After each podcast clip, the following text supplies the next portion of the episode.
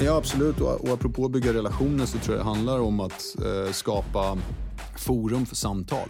För att kunna, när det kanske har mindre bra dagar, att kunna rensa luft eller så för att det ska finnas eh, naturliga samtalsvägar. Och där har vi en sån här konkret eh, sak som vi har applicerat från i år. Det är att vi, vi har ju förbjudit mobiltelefoner i vår matsal.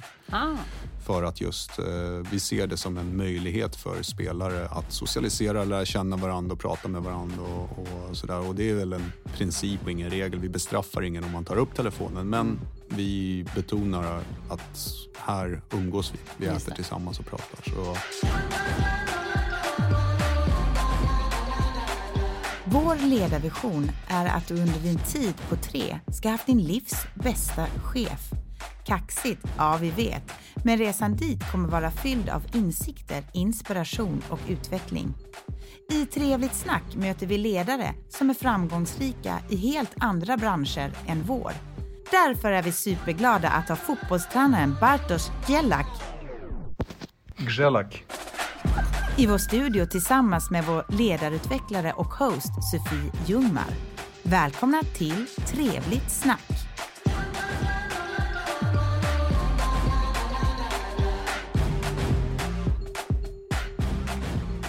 Och så startar vi med delen trevligt eller otrevligt. Om jag säger bengaler. Trevligt. Berätta, varför? Nej, men det är en... Eh så stor del av eh, läktarkulturen på något sätt. Och, eh, det um, skapar en atmosfär och det skapar en eh, känsla inne på, på arenorna. Eh, så, sen vill man ju alltid att det ska ske på ett säkert sätt men ska man välja på trevligt eller otrevligt kring bengaler så säger jag trevligt. Tack. Zlatan till Hammarby. Trevligt eller otrevligt?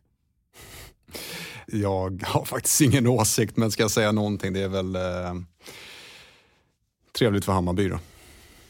Trevligt för oss på Söder. Ja, exakt. Den nya folksporten paddel. Trevligt eller otrevligt? Trevligt. Har spelat en del själv. Väldigt lätt för oss, eh, det är ju hemskt att säga det, men eh, medelålders får man ju kategorisera sig själv som när man är 43 här. Så rätt enkel sport för oss att hålla på med. Också ett väldigt roligt sätt att träffa sina kompisar. Så jag har spelat en del, absolut. På tre gillar vi ledarskap och är nyfikna på vad vi kan lära av andra ledare. Nu sitter jag här med Bartos för att snacka just ledarskap. Och jag kan inte tänka mig någon bättre person än att snacka ledarskap med. Du arbetar som chefstränare för AIKs herrlag och arbetar verkligen med att bygga ett team som kör när det gäller.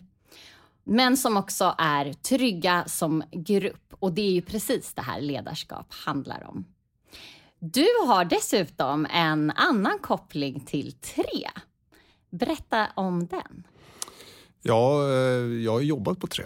Jag har jobbat på ehm, med lite olika delar när jag var här. Jag kommer inte ihåg exakt åren, men det var runt 2007 till 2010 och sånt. Så jag jobbade på kundservice, jobbade på uh, Customer Finance var en avdelning som hette och vet inte om det finns kvar. Och sen så jobbade jag som företagssäljare. Så uh, det känns som man gjorde lite, lite av varje. Vad har du med dig i din tid från tre idag? Ja, framförallt har jag med mig en fru. För jag träffade oh! min eh, fru på, när vi jobbade på, på Tre. Så, det, mm, så det, det är väl det största. Nej, men sen var det också, det var min första arbetsgivare efter att jag slutade högskolan. Och från att ha gått eh, från vad skola är med mycket teori och så, liksom att få omsätta saker i praktik. Tre, då, jag hoppas nu, är i, i eh, framkant tyckte jag vad det gällde, vad det gällde liksom kulturen på företaget. Och det är väl eh, någonting som jag har haft med mig i resten av eh, både arbetsliv och, och, livet som fotbollstränare, att vikten av att ha en stark kultur i en grupp. Och det, det är någonting som jag inte var bekant med innan jag kom till Tre, att man kan ha det så pass starkt på ett företag. Men det, det, det var verkligen någonting som, var, som, som märktes tydligt när man jobbade på Tre. På vilket sätt märktes kulturen, om du minns? Ja, men eh, dels att eh, det kändes som att det är klart att det fanns människor i alla åldrar på Tre, men merparten var ju någonstans sådär, när, jag, när jag kom i alla fall. Framförallt på kundservice så var det lite, lite yngre och sen så var ju de alla som jobbade på tre var ju väldigt drivna. Eh, jag tror att man hade haft och kanske har än idag, vad vet jag, men en, en medveten rekryteringsstrategi att verkligen hitta människor som är drivna och vill framåt och det var korta beslutsvägar minns jag och det kunde hända saker väldigt snabbt. Eh, jag fick väldigt mycket ansvar tidigt. Det var lite den kulturen som var, att det kunde ske väldigt mycket bara på en dag. Och sen misslyckades man så var det utvärdera och gå vidare på något sätt och lyckades man så var det fantastiskt. Så, där. så det, var, det var så som jag minns den kulturen. Och jätte, jätte, en jättefin tid måste jag säga. Vad kul att höra och det är ju verkligen en kultur jag känner igen även så här tio år senare. Ja, vad roligt. Eh, det här ska bli jättespännande att höra hur du jobbar med de här sakerna när det kommer till ett fotbollslag. Ja. Men om vi börjar i den änden, kulturen. Mm. Hur har du arbetat med att skapa en kultur i AIKs herrlag?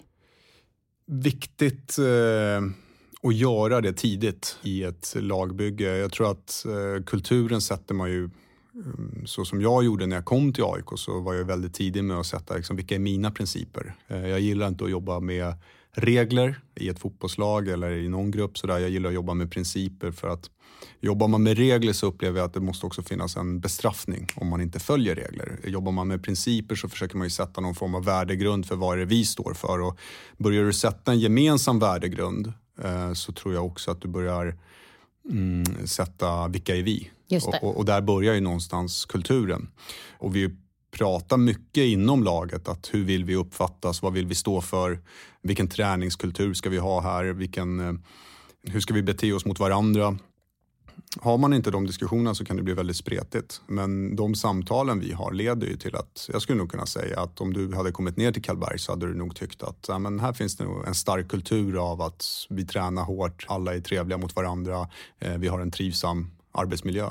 Och sen har vi lite andra grejer som finns i bagaget från att vara AIK och det är ju att vi alltid ska vara Eh, störst, bäst och vackrast. Det ska ju finnas där oavsett hur det går på planen och, och då måste det finnas en ödmjukhet i det också. Så där. Så, men eh, det finns en tydlig kultur i både vårt lag och i klubben, tycker jag.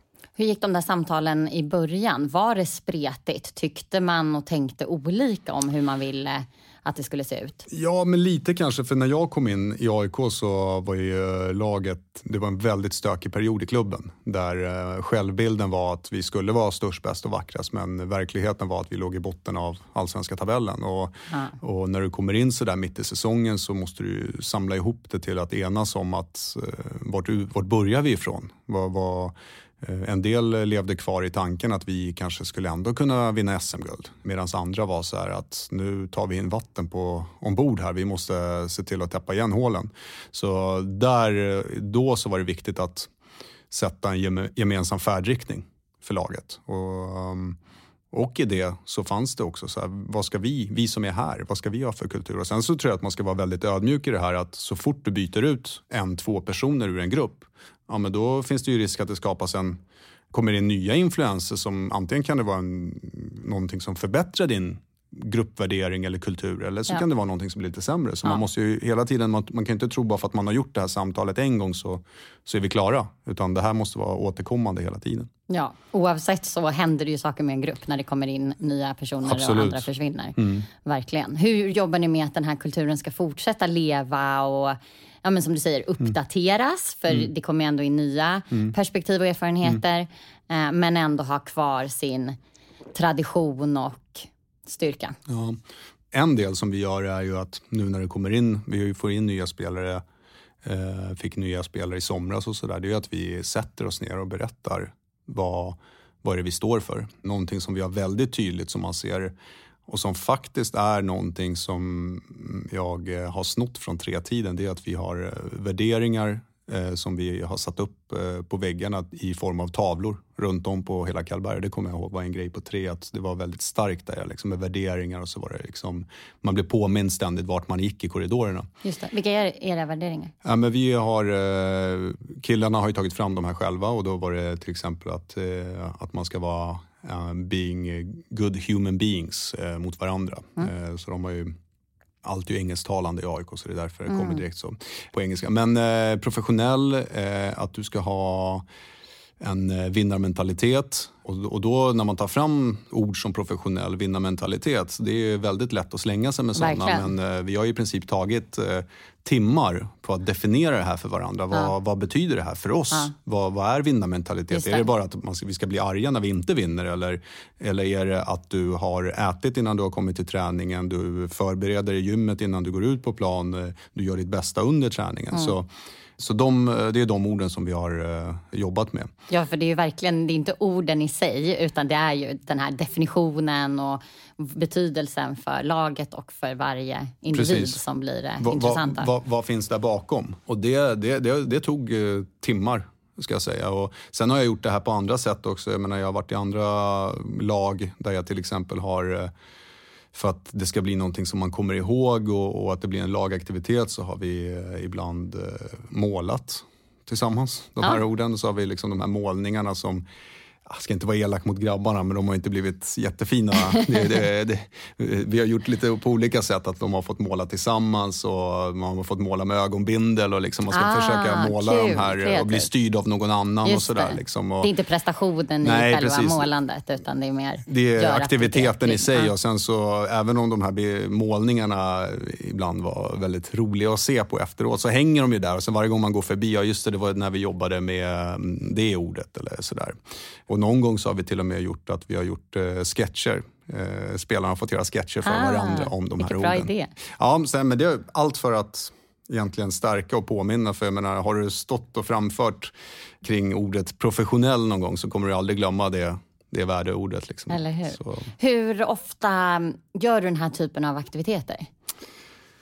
Par gånger om året skulle jag säga. Ah. Oftast i början på säsongen när gruppen samlas liksom för första gången. Sen brukar vi följa upp det någon gång på träningsläger, lite på sommaren och sen kommer de här orden tillbaka under året. Och det tror jag är en nyckel att vi kan ibland visa beteenden för spelarna via video. Eh, när vi återkopplar från en match så kan vi titta liksom på till exempel det här att vi ska vara goda goda människor mot varandra så, så kan vi visa ett exempel på när någon spelare klappar om en medkamrat som kanske har misslyckats med någonting. Just det. Och det, då visar vi för att förstärka ja. beteendet. Så det, Ge positiv feedback kring det precis, beteendet. Ja. Precis, så vi, vi återkopplar så ofta vi kan till de här eh, bra beteenden. Mm. Hur mottas det här? För det kan ju finnas en risk att det känns som flummigt eller vi har inte tid med det här. Tänk nu kan jag istället lägga en timme mm. i träning på planen eller på gymmet eller ja. vad det kan vara. Hur mottas det av eh, individerna och eh, gruppen? Ja, men det, det, där är en jättebra fråga, för den frågan ställde vi oss själva när vi påbörjade vårt senaste arbete. Hur, vi, hur, hur ska vi få spelarna att anse att det här är viktigt? Och vi valde att börja i den ändan att spelarna fick tänka till på framgångsrika grupper som de har varit i och eh, beskriva hur de, vilka värderingar de grupperna hade. För då när de har fått beskriva de här värderingarna så insåg ju de att okay, det var förmodligen nyckelfaktorerna bakom våra framgångar. Och då betyder de här orden mycket mer. Ja. Och så har de fått berätta exempel på och beskriva hur var det när jag var i den klubben och det var så framgångsrikt. Ja, men då, då, då sätter man någonstans en förståelse för att det är mer än bara ord. Ja. Det, det, det, är någonting som ska, allt vi gör måste leda till att vi vinner fotbollsmatcher. Och, och har vi en bra kultur, följer vi de här eh, värderingarna vi har, då kommer vi öka sannolikheten att vinna fotbollsmatcher. Och det vill ju alla som håller på med det här. Så um, det, det är viktigt att förankra det. Ja, verkligen. Berätta mm. syftet. Varför ja. gör vi det här? Mm. Har du sett någon skillnad eh, innan och efter en sån här typ av övning i vad som händer med gruppen? Eh, både rent hur känslan är i gruppen men också vad som faktiskt händer på plan? Mm. Jag tror fr framförallt så märker man ju när saker och ting går bra så, så flyter ju saker på. Och, och, men det är ju när saker går dåligt, när resultaten går emot. Och då kan man ju hitta styrka och kraft i att vi ändå gör det vi kom överens om. Eh, och det, det märker man ju när vi har haft perioder där, där, där vi inte har fått med oss resultat. Så, så kan vi själva ställa oss frågan, gör, gör vi det vi har kommit överens om? Och då kan vi ta fram positiva exempel. Eller att vi säger att amen, nu, vi kom överens om att vi skulle vara professionella och är det verkligen professionellt att inte komma i tid till träningen och eh, respekten mot andra. Så, där. så vi kan hela tiden återkoppla till det.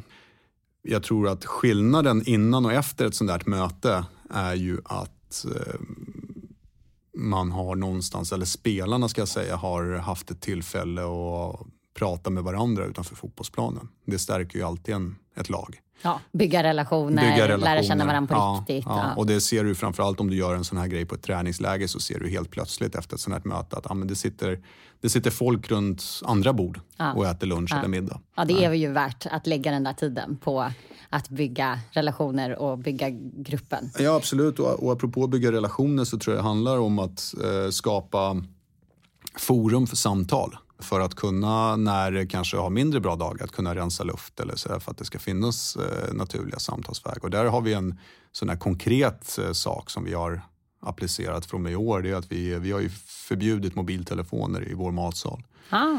För att just eh, vi ser det som en möjlighet för spelare att socialisera, lära känna varandra och prata med varandra. Och, och, sådär. och det är väl en princip och ingen regel. Vi bestraffar ingen om man tar upp telefonen. Men mm. vi betonar att här umgås vi. Vi Just äter det. tillsammans och pratar. Så det hjälper ju till. Hur funkar det?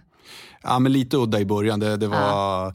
sen, sen så gick det ju över till att de eh, skulle tjalla på varandra, till mig då, på skämt såklart. Men eh, ja. går man in i vår matsal nu så är det i princip helt mobilfritt. Det, och, cool. och, samtalet, och man hör direkt att det är ett myller i matsalen av, av samtal och skratt en in... annan närvaro. Absolut, mm. som inte var innan. Det är så lätt att hamna med den här skärmnacken och stirra ner i telefonen. Och, och, och det, det, det, här är ju faktiskt en rätt stor utmaning i grupper att bygga gruppdynamik. för man, innan vi pratade om det så kunde man ju se till exempel i ett omklädningsrum efter träning och match att spelarna gick direkt till sina telefoner. Ja. Och, och, frågan vi ställde oss var så här, hur, hur kan du så snabbt försvinna från mm. vår värld mm. till en annan värld? Eh, mm. på sociala medier mm. utan att ha smält det du har varit med om med dina lagkamrater. Och nu är, är det bättre. Alltså vi, vi, vi pratar med varandra mer. Och det tror jag hjälper oss i en del situationer faktiskt. Det där är jätteintressant, för i ert fall så är det ju när jag det är inte bara att jag går utanför den här världen, jag går också in i en helt annan värld där jag kanske får påhopp eller mm. rent av hat i sociala mm. medier.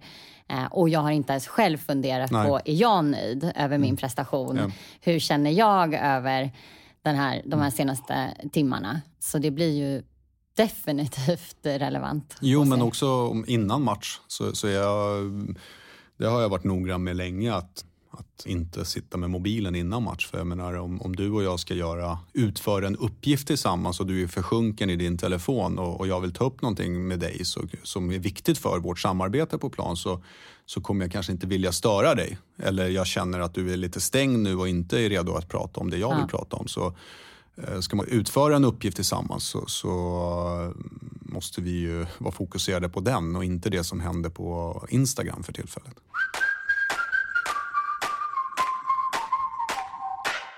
När du pratar om de här principerna eller värderingarna så nämner du feedback eh, i att det är en bra grund att då kunna utgå ifrån när vi eh, ger feedback. Hur jobbar ni med mm, feedback?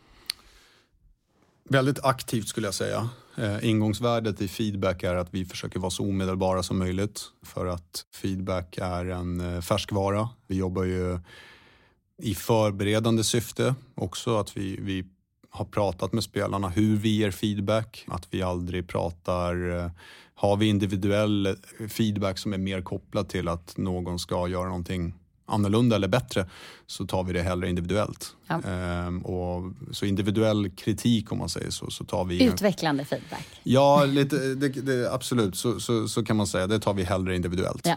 än i grupp. Och ska klokt. vi hylla så tar vi i grupp. Mm. Ehm, så. När du jobbar med ehm, att försöka få elva spelare att göra saker tillsammans så jobbar du med att antingen egentligen förstärka eller förändra beteenden. Ja. Eller ibland släcka ut vissa beteenden. Och det är egentligen så jag ser att vi jobbar med feedback. Mm. Att uh, vi försöker, när det är bra så förstärker vi det uh, och ibland så måste vi förändra det. Och mm. sen i enstaka fall så är det så att äh, men det här beteendet måste vi släcka ut.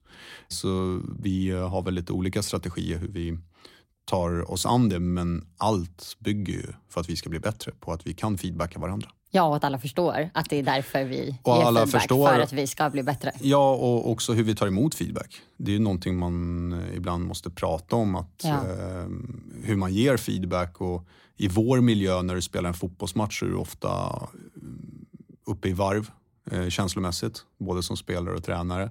Att uh, du måste vara um, kristallklar i din feedback. Och ibland så jobbar vi med video i halvtid ah. för att kunna visa från första halvlek. Ja, då blir det väldigt det konkret. blir väldigt konkret. Ja. För, för istället för att måla upp en bild som kan ja, det tolkas olika. Ja. Det är så lätt då. Nej, så, det hände Nej, inte alls och du förstår inte. Det här precis. hände innan och det såg inte du. Så det blir väldigt konkret sådär. Så, så all utveckling utgår ju därifrån skulle jag säga och, och mycket individuella samtal. Det är det bästa forumet tycker jag. Ja.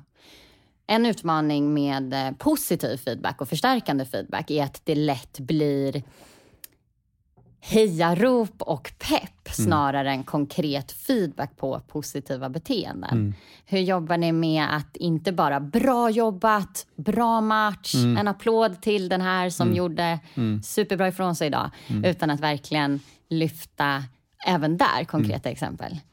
Jag tror att äh, återkopplingen av äh, att vara konkret i uppföljningen, om man säger så. Att, äh, har vi en dag hos oss kan se ut så att på morgonen innan vi går ut på planen att vi, eh, låt säga, visar en lagdel att det här vill vi att ni ska jobba på idag. De här punkterna. Ja. Och sen när vi går ut och jobbar med det så är den ledaren, den tränaren som är ansvarig för det coachar i princip bara i de punkterna. Ah. Så kan man, ju, kan man ju berömma för någonting annat Just som det. händer men fokuset i berömmet och feedbacken ligger på de sakerna. Och ja. gärna att man säger inte bara bra jobbat utan eh, exakt så när vi vill vad vet jag, falla med backlinjen, fortsätt med det. Liksom. Eh, bra att du eh, tar de stegen dit och så. Liksom. Då, då, förstår de ju vad det är vi har pratat om, vad det är vi feedbackar på och Just sen det. en återkoppling efteråt, eh, gärna med video där vi eh, visar att det här pratar vi om, det här blev utfallet och eh, så här långt har vi kommit. Det är en jättebra grej för oss som jobbar i näringslivet att tänka också. Att jag väljer ut, jag eller min chef eller vi tillsammans väljer ut några områden. Ja. De här sakerna är det vi ska fokusera på nu framåt. Och jag ber mina kollegor om feedback på det. Mm.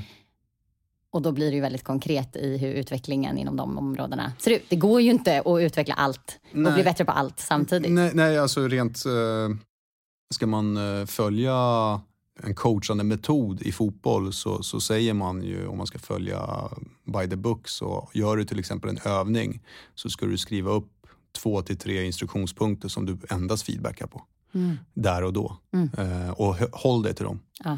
Eh, gå inte, sväva inte iväg i andra saker. Eh, tränar vi försvarsspel så feedbackar vi på försvarsspel och inte börja gå in i massa andra delar. Och det gör ju att du har en metodik i din feedback. Ja. Att det inte bara blir lite för stunden. Så. Mm, och fluffigt. Och, fluffigt. Mm. Och, och, så, och så när man frågar efteråt så, och har ett samtal om det, ja, men då hänger man ju på i den röda tråden både som utövare och tränare. Så struktur tror jag kring feedback. Att inte bara ta det för att feedback är inte att säga att eh, bra jobbat. Vad var det som var bra jobbat? Var det att du kom till jobbet idag eller var det just det här? Som, så Exakt. Eh, så det, det är väl någon sån där grej som vi pratar en hel del om i vår tränarstab.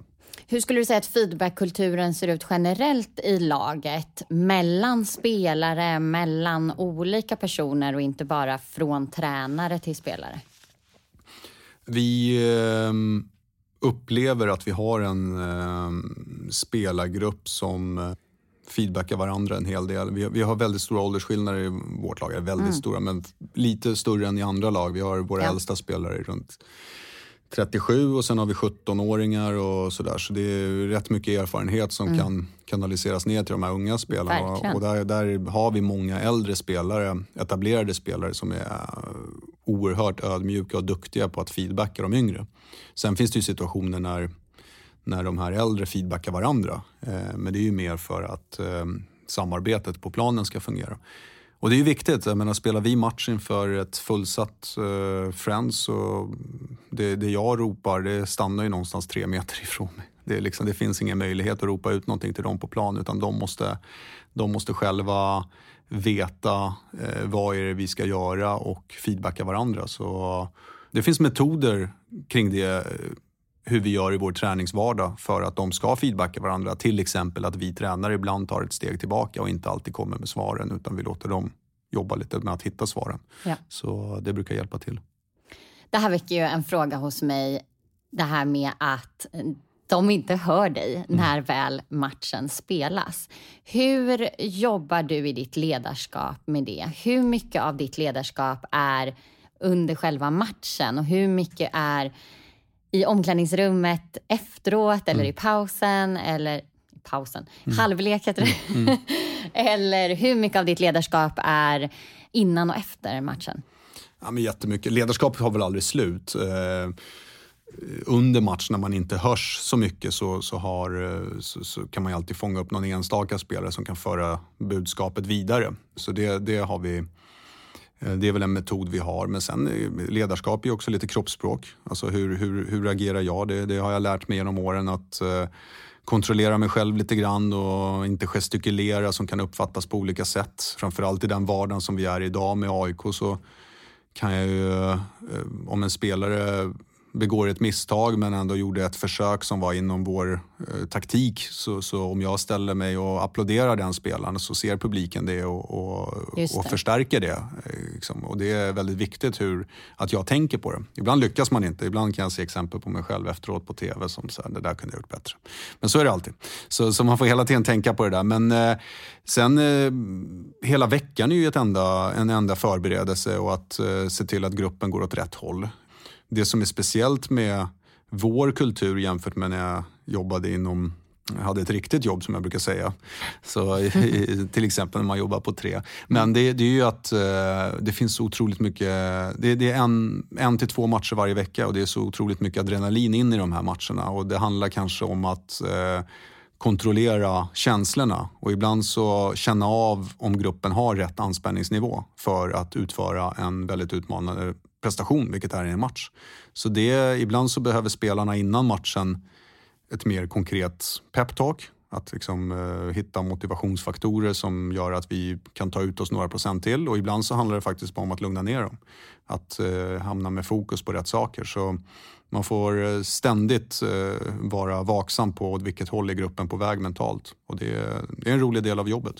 Hur mycket anpassar du ditt ledarskap Både på det sättet du berättar nu med vad gruppen behöver just nu, men också varje individ. Jag tänker att du leder en brokig skara. Du har redan sagt att det är en mm. stor mm. åldersskillnad. Jag kan tänka mig att det, drivkrafterna är väldigt olika, erfarenheterna är väldigt olika. Mm.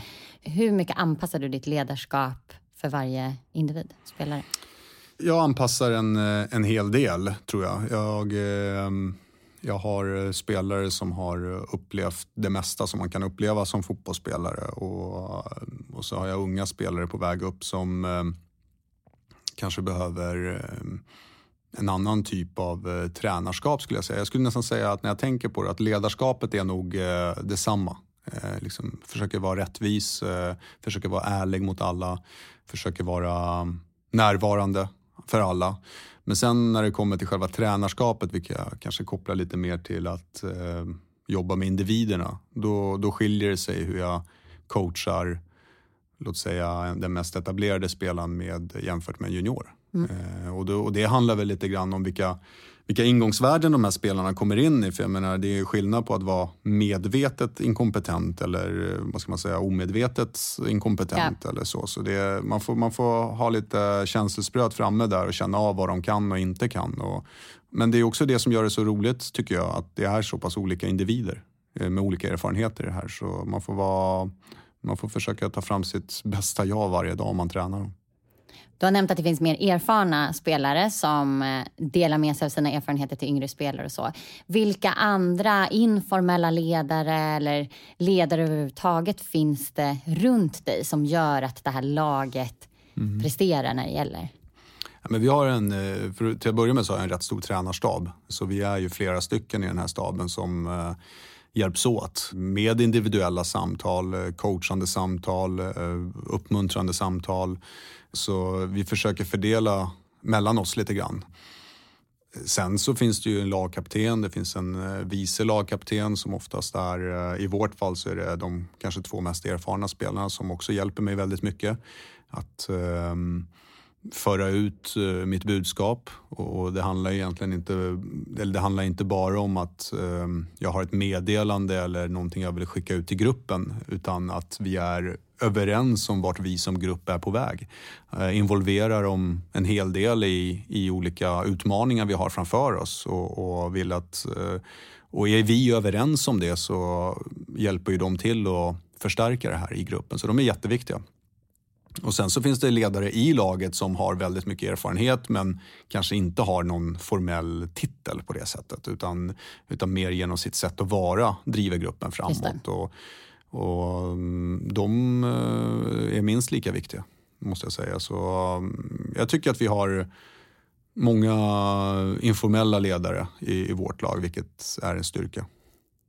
Och intressant vinkling det här med att även publiken eller klacken kan förstärka ledarskapet i, mm. beroende på vad de har sett dig göra och ditt kroppsspråk. Jätteintressant. Mm. Nej, men det, supportrarna är ju också där med sina känslor på arenan. Och, och det, det, är jätteviktigt när man är i en klubb som, som AIK så, så är det viktigt hur vi, hur vi pratar om varandra i media.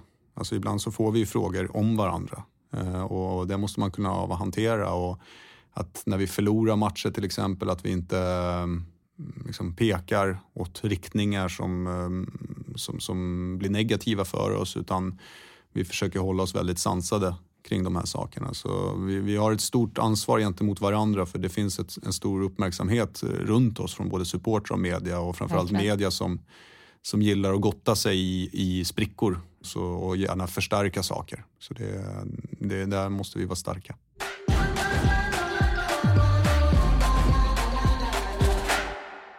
Beskriv känslan efter en seger. Många känslor som kommer efter en seger. Eh, det kan vara lite olika. Eh, någonting som är eh, varför jag håller på med det här, det är ju varför jag håller på med en lagsport, varför jag väljer att vara tränare är ju för att ja, för mig så finns det inget roligare än att vinna saker tillsammans.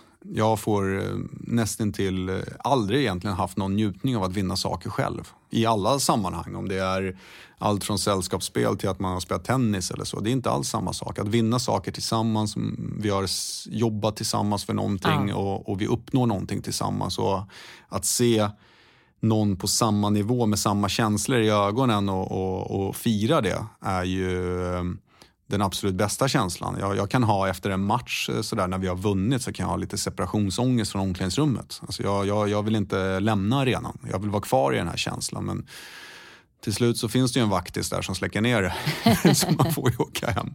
Men, eh, nej, men det, det, är svårt att sätta ord och, och, och någonting som driver oss som håller på med det här det är också ytterligheterna i det här. Att eh, det, känslan av att förlora är inte alls roliga. Men det blir samtidigt drivkrafter på något sätt. Så där. Man jagar hela tiden de här kickarna. Mm. Och man blir aldrig mätt på de här kickarna heller så man bara kör på. Om du lyfter blicken och tänker på de kompetenser och erfarenheter som du har och använder i ditt jobb och skulle använda dem någon helt annanstans och jobba med någonting helt annat. Vad skulle det kunna vara?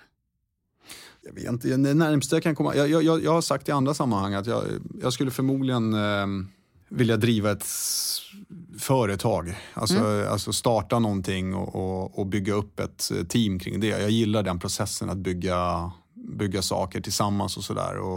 Förmodligen är det nog kopplat till att eh, jag, jag, är den typen som gillar att leva med ansvar.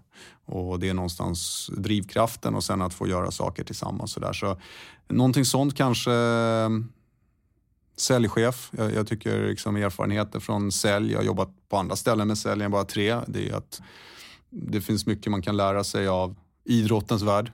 Eh, oh, ja. vad, vad det gäller motivation och, och, vad man drivs av och så. så jag hade, jätte, jag hade tyckt det var jättekul att testa saker från den här fotbollsidrottsvärlden till, till, ja, till företagsvärlden. Mm. Alltså jag tror att det, det finns säkert eh, bra saker man kan få med sig därifrån. Det är jag helt säker på. Det är därför jag tycker att det är så roligt att träffa ledare som jobbar med helt andra saker för att se vad kan vi lära oss av det, men också åt andra hållet. Mm. Eh, jag tror verkligen att vi kan lära mellan olika sektorer och sådär. Mm. Det ska bli spännande att följa din resa, både inom fotbollen, eh, men inte minst den här kanske företagsledaren i framtiden. Då. Fotbollstränarlivet är eh, fantastiskt. Jag lever verkligen min dröm. Jag, jag, kan inte tänka mig att jag ska göra någonting annat. Vem vet, en dag så kanske man tvingas till det för att eh, drömmen tar slut. Men, men eh, just nu så lever jag den här drömmen och hoppas att den, den, den, ska finnas kvar så länge som möjligt. Så vi får se, men kanske någon gång. Det låter som att du nyttjar de styrkorna och det du tror på i att göra AIKs herrlag så framgångsrikt som möjligt. Ja, men det, man måste ju göra det man, det man tror på och, och framförallt så tror jag att det absolut viktigaste är av att ha varit i, eh, om man får säga så, att man jobbar med, med sin dröm, det är ju att hur viktigt det är att älska det man gör. Oh ja. Börjar man känna att det börjar bli ett, eh, en belastning eller ett sätt att bara dra in pengar så då tror jag inte du presterar på, på, på, på din bästa nivå utan eh, ditt bästa jag kommer fram när du drivs av en passion. Och som tur är så får jag jobba med min passion så det, det känns ju härligt. Fantastiskt att höra. Nu kommer vi till den delen som heter tre ledare. Mm -hmm. Jag kommer att nämna tre ledare och vi vill bara höra din första reaktion. Okay. Ett eller två ord kanske. Mm. Pia Sundhage. Karismatisk. Haval van Drumt. Haval vem? vem? det är vår eh, vd på tre nu för tiden. Okej. Okay. Mancini. Roberto Mancini. Absolut. Ja. Oh, eh, vilka ord. Det första man tänker på är att det är en oerhört stilig fotbollstränare måste jag säga. Men också en väldigt kompetent tränare. Så stilig och kompetent. Härliga ord. Vilka ledare inspireras du av? Jag eh, inspireras av lite utifrån det jag behöver där och då, brukar jag tänka. Alltså, om, ah. jag, om jag känner att jag har någon eh, utmaning i mitt ledarskap eller så där, så brukar jag kolla i den riktningen där som, som någon ledare kanske gör. Eh, så det, det, blir lite så egen fortbildning av att eh, så, där. så jag kan inte, Det finns olika, det finns fotbollsmässigt så finns det tränare. Ibland så kan jag titta på eh, folk som är duktiga på retoriskt sätt att få med sig människor runt omkring sig. Så det, det kan vara lite olika. Så jag har svårt att säga namn och, på ledare men det är fascinerande att eh, gräva lite djupare i, i, andra ledares karriärer för man kan faktiskt lära sig väldigt mycket av det. Så ja, lite olika för stunden sådär. Är det någon riktning du tittar extra åt just nu? Nej, jag ska inte säga att just nu är det inte så men sista jobbet jag hade innan jag gick till AIK så jobbade jag på Svenska fotbollsförbundet och lärde känna Janne Andersson rätt eh, bra som en kollega. Ja. Och, och, jag tycker att Janne, apropå det vi pratade om, att leva med press och att hantera spelare med olika bakgrunder, så tycker jag att Janne är eh, fenomenalt skicklig i det. Och, och jag, jag, tycker att eh, en väldigt sund ledare som, mm. som, jag kan, som jag kan ibland tänka att hade jag haft en fråga sådär och, och både jag och Janne har tid så hade jag gärna satt mig ner med Janne och pratat om sådana här ledarskapsfrågor. För, för, jag tycker att han är en, eh, en fantastisk eh, härlig människa och en stabil ledare. Så det är en person som jag har eh, försökt att ta lite av. Shoutout till Janne Andersson om han vill komma till vår podd och prata med mig och Bartos. Det vill han säkert. Han är supertrevlig och skulle gärna göra det säkert.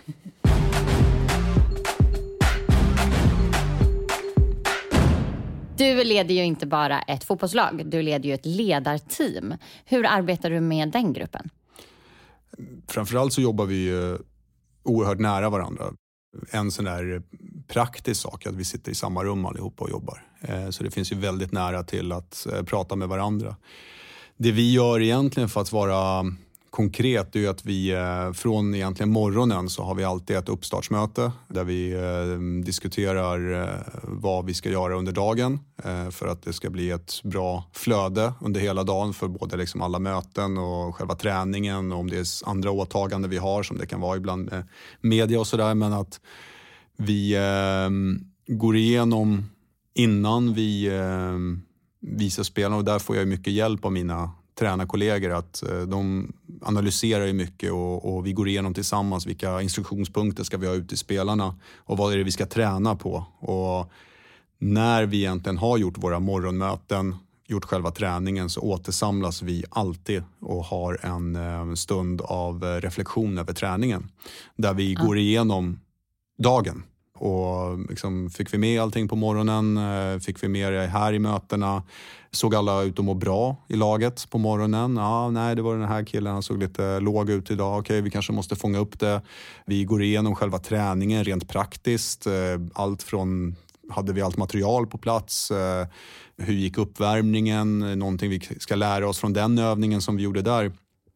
Och det gör vi ju egentligen med ett enda syfte och det är ju att vi nästa gång vi gör det så ska vi försöka göra den nästa dag lite bättre. Ja. Eh, och det tror jag också skapar eh, som en, inte som en medveten effekt, så, men jag tror att den här eh, att vara få ansvar för någonting och, och, också kunna känna att man är delaktig i någonting. Det, är inte bara, det handlar inte bara om huvudtränaren, det handlar om de andra. Alla ska ju förverkliga sig själva någonstans. Och jag är den första som säger när jag har gjort en övning att killar, vad, vad tyckte ni om den övningen som jag gjorde idag? Och där vill jag ha de andra ledarnas erfarenhet mm. eller reflektioner kring att ah, men ytan var lite för stor eller så. Okay, men det får vi, vi skriver upp det för nästa gång vi gör den här övningen så tar vi ner ytan. Då. Mm. Och, och, det tror jag måste ändå komma från en ledare att man har en att jag har en som huvudtränare, att jag har en ödmjukhet att vilja ta till mig den feedbacken. För annars så tror jag det blir väldigt svårt att ge varandra feedback. Så ja. reflektion är någonting som är ständigt återkommande. Och det tror jag tar oss framåt hela tiden. Jag hoppas det i alla fall. Det är ju väldigt effektfullt med reflektion, men det är också väldigt lätt att prioritera bort när vi springer på ja. och eh, ja, inte anser oss ha tid till att reflektera. Vi har en rutin av att eh, efter träningen så ser vi alltid till att vi äter lunch direkt efter träningen och direkt efter lunchen så har vi vårt eh, reflektionsmöte. Eh, och det tummar vi inte på. Utan, varje dag? Varje dag har vi efter lunch så har vi ett reflektionsmöte. Och vi har ska säga, fem gånger om året ungefär. Vi brukar ta när en del av våra spelare sticker iväg på landslag och så där så brukar vi ha utvärdering och reflektion kring olika områden i ledarteamet. Där vi tar en, två dagar och pratar om allt vi har gjort mm. egentligen och utvärderar det. Det är ju så, har vi en struktur kring det så mm. behöver det inte ta så lång tid eller kännas som att det tar så mycket tid utan vi vet hur det här går till. Mm. Det går nästan på rutin det får inte heller kännas slentrians Nej, det på, på, det sättet mm. att liksom, ah, var uppvärmningen bra? Ja, den var bra. Uh, utan sådär, vad var det som var bra? Var killarna, var spelarna påkopplade efter uppvärmningen? Ja, det var de. Ja, men varför var de det? Jo, förmodligen för att vi gjorde den här saken. Ja, och alltså, koppla ihop olika saker. Precis, du måste ju ändå koppla ihop med vad som mm. blev effekten av mm. det och inte bara tycka att det var bra mm. för att det var undanstökat snabbt. Mm. Så en annan uh, positiv grej med det, det är ju att du, du blir väldigt närvarande. Alltså här och nu ja, hela tiden. Du svävar ju inte iväg. Jag menar, vi är ju lika reflekterande och analyserande oavsett om vi har vunnit eller förlorat. Eh, och vi jobbar i en bransch som är extremt resultatdriven. Så den, den strukturen och att avsätta tid för det tror jag är um, viktigt och väldigt givande. Jag kommer ihåg att det inte alltid behöver vara så mycket tid, men det behöver vara återkommande. Ja, exakt. Så det kan räcka ibland med en kvart, men varje dag. Ja, Eller och det gör det. Det, det, gör det ofta. De här korta dag, dagsammanfattningarna, så att säga, reflektionerna, de, de, ibland tar de en halvtimme, ibland eh, tar de eh, tio minuter. Eh, ibland så ser vi hela träningen igen på video. Just. Eh, det händer att vi har filmat ett halvtidssnack till exempel. Så då tittar vi på halvtidssnacket och ser att hur var vi, eller hur var jag egentligen i det här ah. halvtidssnacket. Så där. Så, det viktigaste är att det är saker och ting som driver oss framåt. Och det gör det när du reflekterar och försöker göra saker, liksom skruva och optimera saker för varje dag. Vi pratar ju om vad härligt det är att vinna tillsammans. Jag tänker på vikten av att också förlora tillsammans och veta att min ledare har min rygg eller teamet backar upp mig om jag skulle göra ett misstag. Hur arbetar ni med att skapa den tryggheten i teamet? Utifrån mitt ledarskap som jag försöker leda killarna in i varje träningsvecka och match, det är att de ska känna sig kompetenta. Liksom att inte komma på saker som är för svåra, för komplexa, utan försöka hitta uppgifter som är eh, nåbara men ändå lite utmanande. För ja. jag tror att hamnar du i det, till exempel när du ska ha en taktik när du går in i en match, att är den för komplex så kommer du, om du inte lyckas med den, vilket du förmodligen inte kommer om den är komplex så kommer du känna att du kommer inte känna dig kompetent. Så vi vill hitta strategier eller taktiker där killarna känner att ja, men utmanande och det här kommer vi klara av. Och det skapar en psykologisk trygghet i både träning och match egentligen. Så ja. det är någonting som vi kan egentligen säga i ledarteamet när vi bygger en taktik till en match. Så här, är de trygga i det här? Är det här någonting som de känner sig kompetenta i? För känner man sig kompetent vecka efter vecka så tror jag att det blir en väldig styrka. Och det misstaget har jag begått tidigare i karriären när man har varit liksom för komplex och, och kanske lite luddig och killarna vet mm. ju varken ut eller in till slut. Så, så det, tryggheten är väldigt central på många sätt för att kunna prestera när det gäller. Och, och ofta gäller det under press. Och jag tänker att flera saker du har pratat om också bygger trygghet i teamen som att ha en stark feedbackkultur, att ha tydliga principer eller värderingar, mm.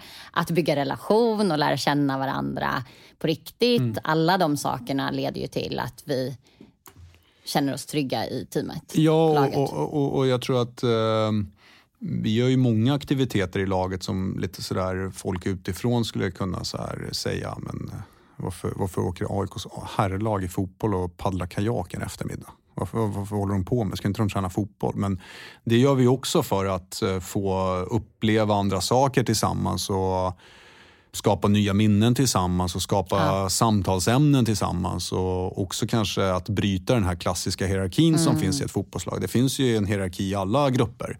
Men tar du spelarna till en annan miljö som att paddla kajak eller när vi har gjort en eh, vi hade en schack eftermiddag. Liksom. Då kommer det fram andra killar som inte mm. kanske har varit så framträdande som är superbra på schack och får liksom, andra får upp ögonen för dem helt plötsligt och ser andra sidor av varandra. Ja. Och det, det tror jag också är en eh, att uh, skapa en trygghet. Uh, för de som kanske alltid är längst fram, när de blir utsatta för en utmaning, då kanske de blir längst bak i någon sån aktivitet mm. och, och, de får känna på lite mm. annan roll i en grupp. Så, mm, bra idé. Ja, så det, det, det, har vi fått ut mycket och det har varit väldigt uppskattat bland, bland spelarna också.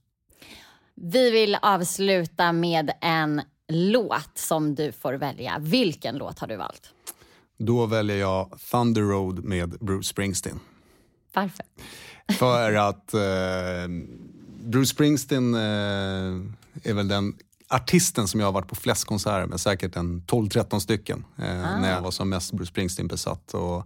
Thunder Road, just den låten, är kanske min starkaste koppling till den, det är att när eh, vår son föddes så frågade barnmorskan vilken låt vill ni ha här under förlossningen? Och vi får Nej, välja en. Och då enades vi om Thunder Road med Bruce Springsteen. Så förutom att det är en fantastisk sång och melodi så är det också en stark koppling till eh, något av det största som har hänt i mitt liv. Så uh, Thunder Road med Bruce Springsteen blir Wow. Tusen tack Bartos för ett så spännande samtal.